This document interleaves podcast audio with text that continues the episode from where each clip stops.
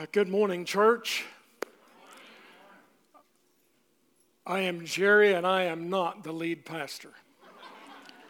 Uh, I belong to Sunny, and um, something I wanted to say in the first service, but I forgot to, and that is the fact that her given name is Nancy, but I call her Sunny. And the other day, I was in a conversation with a family here, and I kept talking about Nancy, and the guy finally asked, said, Do you have two wives? so I just wanted to clarify that. So. Uh,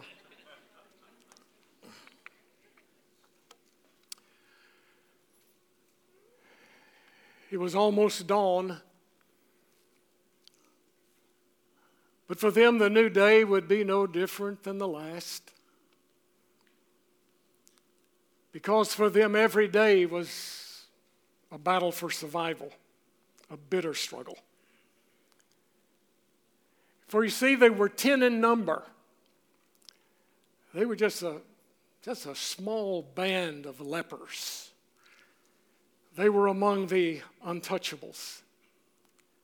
They were the outcasts in the area. In the daytime, they moved th- across the horizon like a pack of pariah dogs in search of food. And at night, they would gather around a, a warm fire and wrap the rags of leprosy around them. You see, the leper, the rags were enough to, to cover the disease, but it was not warm enough to turn away the chill air. They hated the nighttime because it was at night when they would sit around the campfire that they would think of home. Because of their disease, they were isolated from the community, from their family, and from their friends. And they resided outside this little village that was in the northern part of Samaria, up close to the border of, of Galilee. The disease left them horribly disfigured. Their fingerless hands looked like gnarled clubs. Their feet looked like raw stumps. And the rags that they wore was a signal to anybody they encountered that, that they were lepers. And they would round the, the cloth around their faces to, to hide where the nose once was and where the ears once were. Lepers. They existed in the edge of this little village. They lived on the very border of the Shadowlands. They were hopeless. They were helpless. And everywhere they went, they left behind the smell of death. It's now dawn. The campfire is out. The men in rags are beginning to stir. They start their journey again, scavenging for food. And then came Jesus. Reading from Luke chapter 17, verse 11. Now, on his way to Jerusalem, Jesus traveled along the border between Samaria and Galilee. Now, as he was going into a village, ten men who had leprosy met him. And they stood at a distance and called out in a loud voice, Jesus, Master, have pity on us. When he saw them, he, he said, Go show yourself to the priest. And as they went, they were cleansed. One of them, when he saw he was healed, came back praising God in a loud voice, and, and he threw himself at Jesus' feet and thanked him. You may want to, in your Bibles, circle the word thank there because it is the word Eucharist. And he was a Samaritan, so Jesus asked, Were not all ten cleansed? Where are the other nine? Was no one found to return and give praise to God except this foreigner? And then he said to this man, Rise and go, your faith has made you well. In 1970, I boarded a plane on the way to India. I was going to spend about three months in India doing village preaching, going from village to village backpacking. And uh, on the way over there, the plane, I was flying Air Alitalia, so naturally we had to land in Rome. I thought I'd pop in and ask the Pope if he'd like to get a cup of coffee. but I went to the Sistine Chapel. And as I stood there in that incredible masterpiece of Michelangelo, took him four years to paint the ceiling of the chapel. It is absolutely incredible. There are scenes of the creation. There's scenes throughout the Bible, everywhere you look. And the people who come and they marvel at the genius of this man, Michelangelo.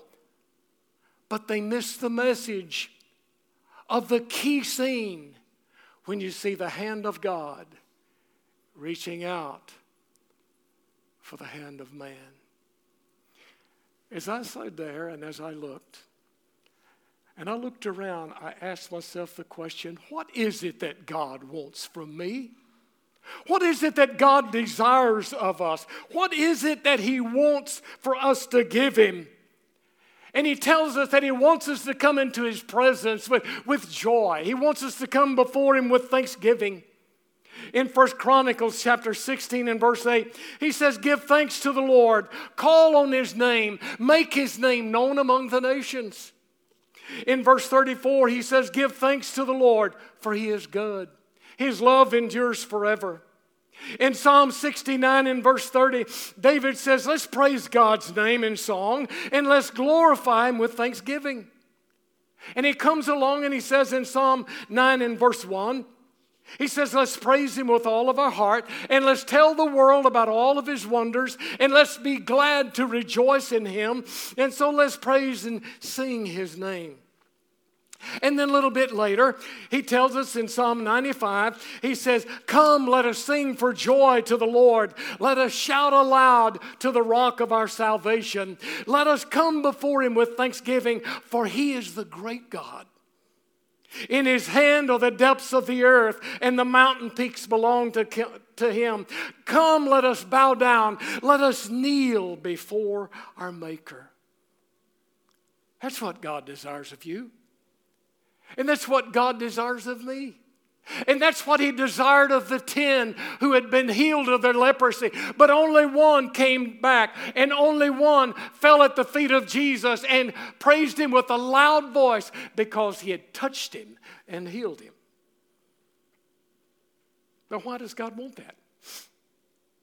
Why is it? That's the second question. Why is he worthy of our thanksgiving? And why is he worthy of our praise? Why does he want my heart? Why does he want that relationship with me?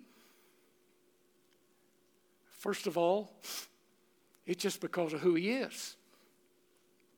Michelangelo's fresco reminds us that God is closer than we think. He is forever reaching from eternity across time and across centuries to this island, to this place where you're sitting. He longs to hear your voice, He longs to hear your praise. He rejoices that we're in His family. The heavens declares glory, Psalm said in chapter 1 and the firmament declares his beauty. He heard the cry of the people in slavery, and he's, he goes and he selects this stinking, stuttering, stammering shepherd by the name of Moses. And he says, Moses, I want you to go to Egypt, and I want you to stand in Pharaoh's camp, and I want you to say, tell him to let my people go. And Moses says, But Lord, if I go and he asks me, Who sent you? He says, You tell him the I am that I am sent you. And he did, and God freed him. When his people had their backs to the wall over and over again. For example, in the days when the Philistines were, were powerful, and you've got this giant that's belching threats and fire and brimstone against the people of God, and God takes this little guy with a pocket full of rocks and says, David, we got this. And brought him down. Then you come to the book of Judges. The book of Judges is, is a book probably we don't spend a lot of time in, but you should because it's a story of people who continue to spiral out of control. Everything is fine. Then they forget about God and they call on God, and God sends, God sends a man to deliver, and they would be delivered and have peace for 15 or 20 years. Then they would relapse back in their sin again, and God would send another nation to oppress them, and they'd cry out to God again. And over and over it went. And through the book of Judges, he sends Othniel, Ehud, Shamgar, Deborah, Barak, Gideon, Abimelech, Tola, Jair, Jephthah, Ibzan, Elon, Abdon, Samson, Eli, and Samuel, calling his people back. He would not give up on them. God wants a relationship with us because that's who He is. And He cries out all around us, telling us that He's here. In one way, he sort of speaks to us. He speaks to us in the breathless silence of the snow covered meadows in Montana. He is he's dancing in the gathering light of dawn. He whispers to us in the evening shadows with the setting sun. He greets us in the morning with the fragrance of a rose. And he smothers us with the smiles of a newborn child. He hugs us with the dirty hands of a little boy, and he greets us with the sticky kisses from a little girl. He is forever reaching out, wanting us to reach back. And He says, Come experience me. Come experience my love. Come experience my joy. Come experience my grace because I'm not far from you. He is worthy Secondly, because of his divine initiative. We love John 3:16. For God so loved the world that he gave his only begotten son. That phrase only begotten in Greek means the only one of its kind. Jesus has no equal and he has no rival. He is the only one of its kind. And because of our leprosy, sin made lepers of us all. He sends his son to rescue us. And the world took him in through the door of a stable and sent him out of the point of a sword. He made his entrance by the way of a manger and his exit by the way of the cross. We hear the first cry in, in a place called Bethlehem, the, the, the cry of a newborn child wrapped in the garments of a peasant, placed in a corn crib. And then we hear the last cry on a hill called Calvary when he said tetelestai, which means it is finished. The price has been paid for your sin and for mine. We should praise him and thank him because who he is and because of his divine initiative. Let me tell you how much he, he, he loves you. There was a cross in the heart of God before the world was ever created. Paul tells us in Ephesians chapter 1, he chose us in him before the foundation of the world that we should be holy and without blemish before him in love. I want you to know how much he loves you. You see, back in the creation story, let me tell you about the God. He comes along and he puts a seedling of a tree in the heart of the earth, and he waters it. He cares for it. And the seed germinates and it sprouts and it comes out and it grows up into a tree until one day cruel hands would come and cut down that tree and harvest it and trim it up and take it to the wood shop. And the woodman would, would trim it up further and make rough hand hewn timbers out of it, timbers that you would make a cross out of. He loved you so much that back in the very beginning, He placed in the heart of the earth iron ore that would one day be discovered by the hand of men And in the discovery of it, they would refine it. They would put it into the fire and then they would plunge it into the water to cool it, a process of refinement until finally it is placed on the anvil. And the blacksmith would begin to pound it and begin to pound it until he made nails. And then when he was busy creating the, the earth, he made the seas and he made the rivers and he made Everest and he made Kilimanjaro, but, but then he paused over this place that we now know as Palestine. And he knelt down and he cupped up a little bit of dirt and patted it down. And he says, and this is going to be Mount Calvary.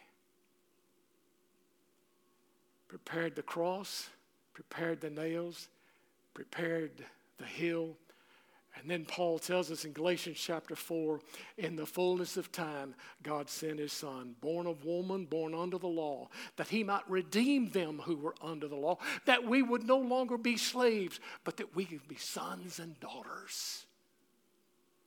Is he not worthy of our praise? Is he not worthy of our thanksgiving? You know, when I think about the Lord, uh, don't ever ask a, a new grandmother uh, about her new grandchild. Because, I mean, that woman will flip out a photos, and the photos have photos, and, and she's going to have a video presentation for you. To talk. Let me tell you something God loves you so much that your picture's on his screensaver. He loves you that much. The angels get tired of him showing your pictures to them all the time, they get weary. He is forever. He is joyful when he sees and hears our praise. He rejoices at the accomplishments that we have, and it breaks his heart when we choose to say, God, I'm not going to follow you. I'm going to do it my way. I'm going to walk away from you. I want to be free. And he weeps, and it breaks his heart. He was there when you drew your first breath. And He's going to be there when you draw your last one. In Psalm 116, I love Psalm 116 because it says, the, the creator of all the earth, the God of heaven, inclines his ear to us. Can, can, can, you see, can you see the King of Kings and the Lord of Lords getting off the throne and, and just kind of cupping his ear just to make sure he hears everything you say? He does that not because his batteries are down on his hearing aids. He does it not because he's deaf. He does it because he delights to hear your voice and your prayers and your thanksgiving and your gratitude and your expressions of love. You see, the story of the Bible is not a story of men reaching out to God, it is a story of God reaching across eternity for mankind. He invites us to come experience His love.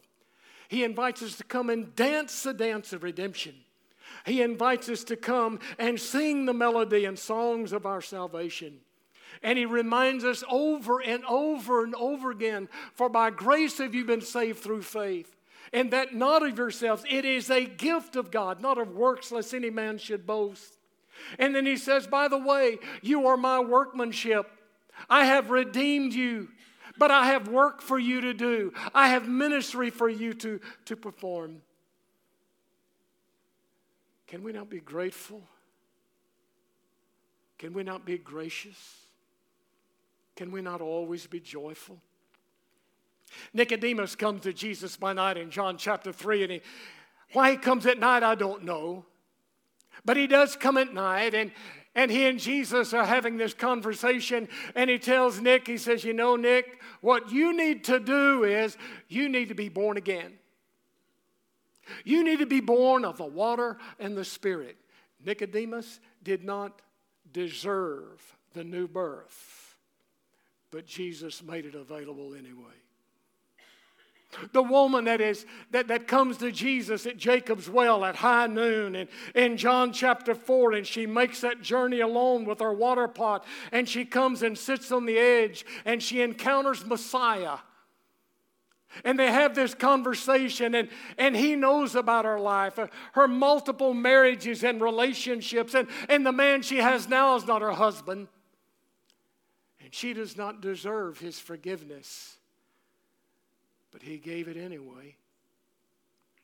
The woman that is taken in adultery in John chapter 8, worthy of being stoned by the old law, and she comes and is thrown at the feet of Jesus, and, and she doesn't deserve his forgiveness, but he says, Listen, go and sin no more. He gave it anyway. And that prodigal son, that prodigal boy who leaves his dad standing on the back porch of the screened in porch and he walks away with the inheritance stuffed in his pocket. He leaves and wearing garments of aristocracy, and he goes into the far country and drags the family name through the scum and the filth of the earth like it was some kind of rag doll. And he lives his life just one party after the other, so selfish, so self centered, so arrogant, and so pompous until finally it's all gone. And with the, gone, with the money being gone, so were the friends. And he comes to a point he just wants to eat the husk that the, that the pigs are eating.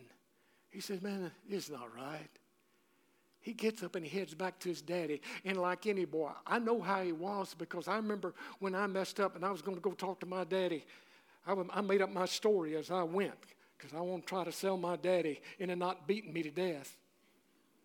He's going back said, You know, I, I, am not worthy. And he wasn't.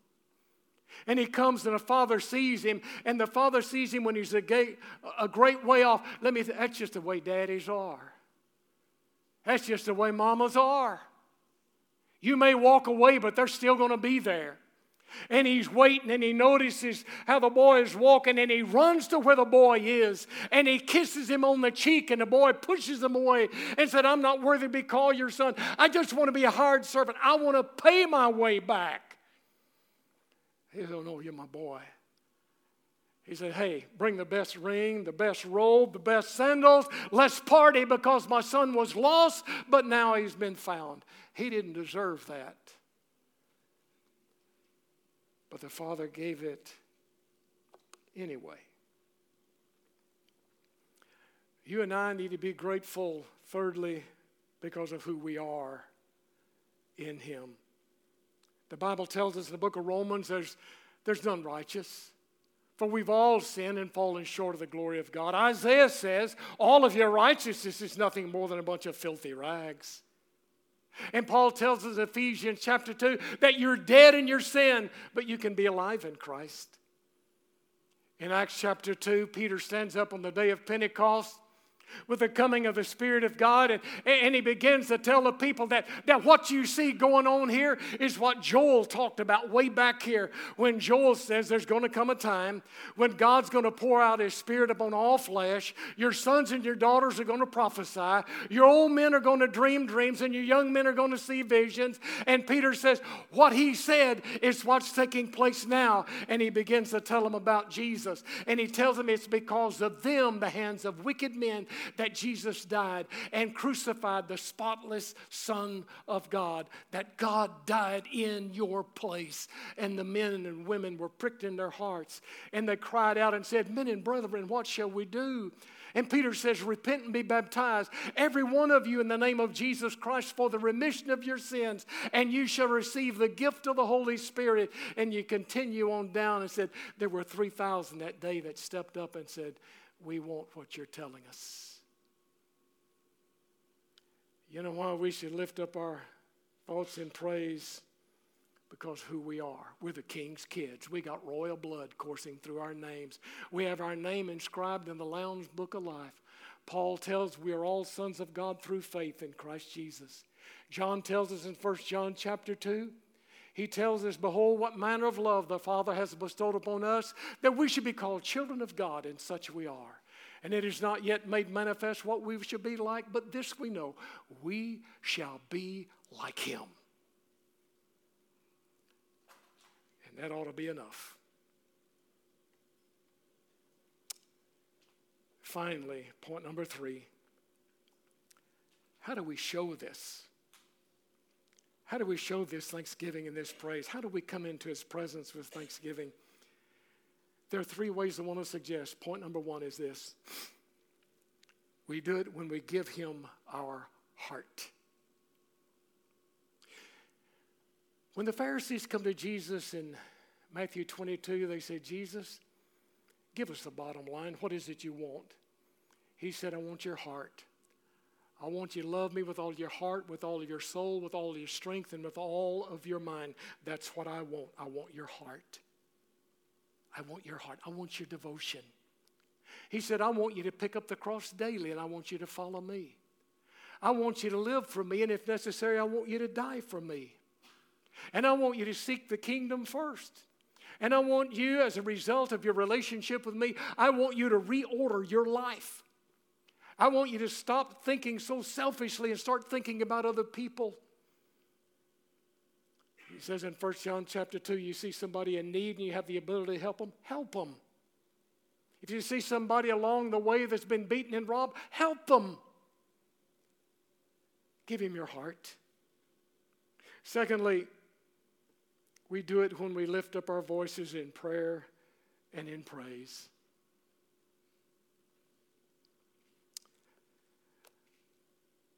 I said this in the first assembly, and I say it here that I could be wrong. I've been wrong before. But I think it is a sin to have dull worship. I think anytime people come together in their worship to God, filled with the Spirit of God, empowered by the presence of God, indwelt by the Word of God, with your name inscribed and written in the Lamb's Book of Life, I think that the joy ought to come. It ought to come, it ought to be there. And, and, I know that when we assemble, we need to bring that kind of joy in our worship. And I'm thankful we don't have this in our church here. But back home, where, where, where we preached for 22 years in East Texas, that we had a guy. And I'm so thankful he's not here today. I'm thankful we don't have anybody like him. But he would come on Sunday morning, plop down in one of our back sections, fold his arms with the, uh, okay, big guy. Tell me what you got to tell me today, and you better not tell me something I don't agree with, because if you do, I'm going to tell everybody. That's just who he was. He'd come into the assembly and he'd just sit, soak, sulk, and sour. That's just who he was. And I went to the elders and I said, Guys, I'm kind of the new guy on the block here. What's going on here? Well, they just said he is a, he's just an old, crotchety Christian. I said, That sounds like some kind of oxymoron to me. I mean, I know he's old and I know he's crotchety, but is he really a Christian? I mean, the joy is not there. The love is not on display. How can it be? He would come and he would sit like he had chronic acid reflux. And I'm swearing there were times that I thought someone had gorilla glued his dentures to his gums. The man could not smile. The man, he lived his life like that. When we come into his presence, we come celebrating who God is. We come celebrating who we are because of him.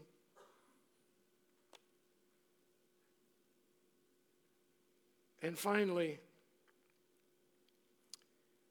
we offer up our thanksgiving and our praise to God when we become His hands, we become His feet, and we become His voice.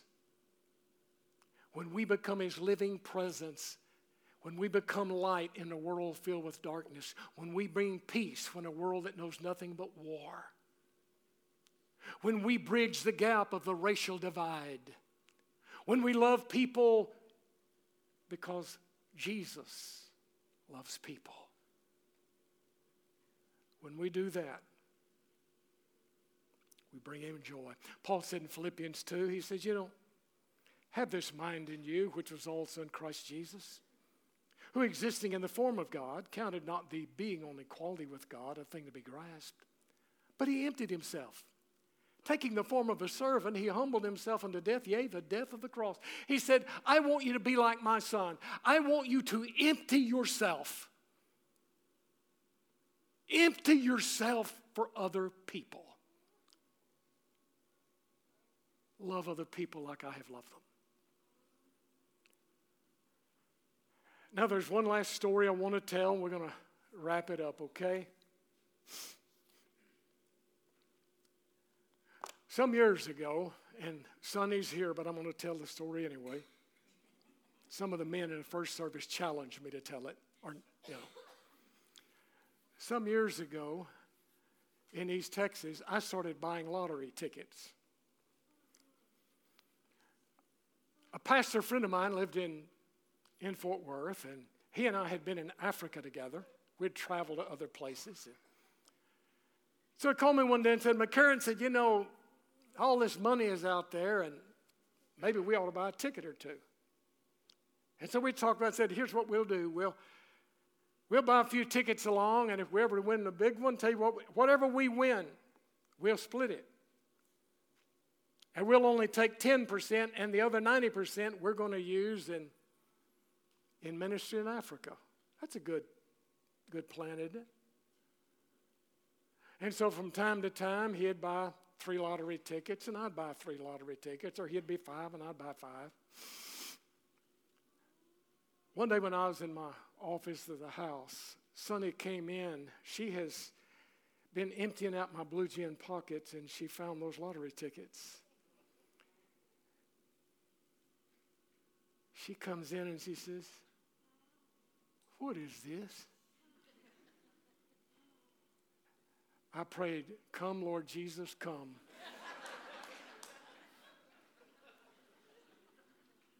I said, Baby, it's just a couple lottery tickets. I told her, I said, We're probably going to win, but the money goes to the Texas Educational Department. well, it kind of blew over, and a few weeks later, she finds some tickets on my desk. And she said, I can't believe you're still buying lottery tickets. You're a pastor. I said, Nobody knows it but you and Mike and God the Father and God the Son and God the Holy Spirit and all the angelic hosts. I mean, it's the family secret here, woman. It was Saturday night a few weeks later, and the phone rang. It was around 10:13, 10:15. I was propped in bed going over some sermon notes for, for the 8:15 service the next morning, and and Sonny was next to me. She was reading her Bible. The phone rang.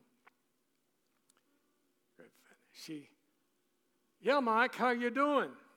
Yeah, yeah, he, yeah, he, he's right here. Okay. This better not have anything to do with those lottery tickets. And she handed me the phone. I got on the phone, and Mike at the other end with that South African brogue, he says, he says, Well, brother, do you, do you want the good news or the bad news? Which one do you want first? I said, Give me the bad news. He said, Well, we, we didn't win this 60 million, but we did win 5,000. I said, $5,000 by then. Sister McCaghren had put her Bible on the nightstand, and she was doing what I call the lotto shuffle. Well, she, we won $5,000. We won $5,000. And when I hung up, I said, We who?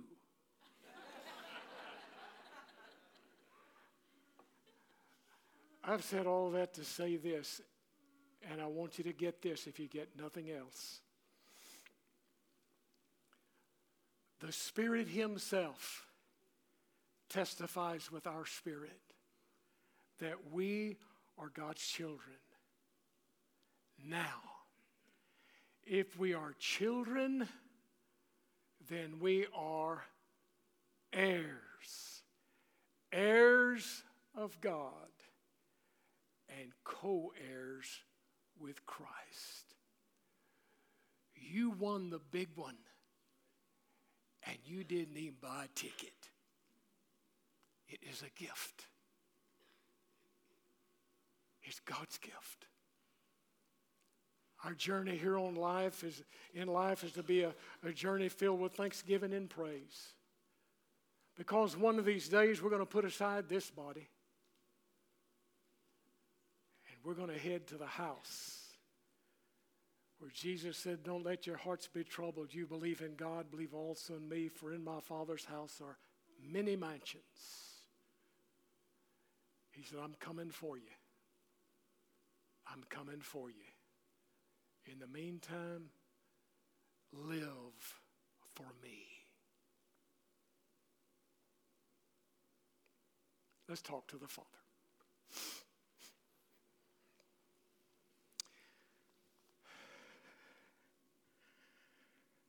Well, Father, we celebrate your goodness every day. You greet us, Father, of all of your creation. We celebrate your goodness, Father, through prayer, through praise. We celebrate and, thank, and offer thanksgiving, Father, because we are your children. Father, we cannot say enough. There are not words enough to describe our love for you. And so, Father, we just pray that in our praise and our daily journey, that we will live like people who have been redeemed. That we will be your hands and we will be your voice, that we will be your feet, that we will make a difference on this island. And Father, may we have such joy and such gratitude that it'll be a great testimony of who you are and whose we are. And so, Father, Thank you for saving us. Thank you for this church. Thank you, Father, for creating within the garbage of our life a temple in which your spirit could dwell. Thank you for trusting us with the message of your redeeming grace. Thank you, Father, for bringing us to this place at this time on this island to make a difference, to glorify you knowing that one day you're going to return and you're going to take us home. In the name of Christ, amen.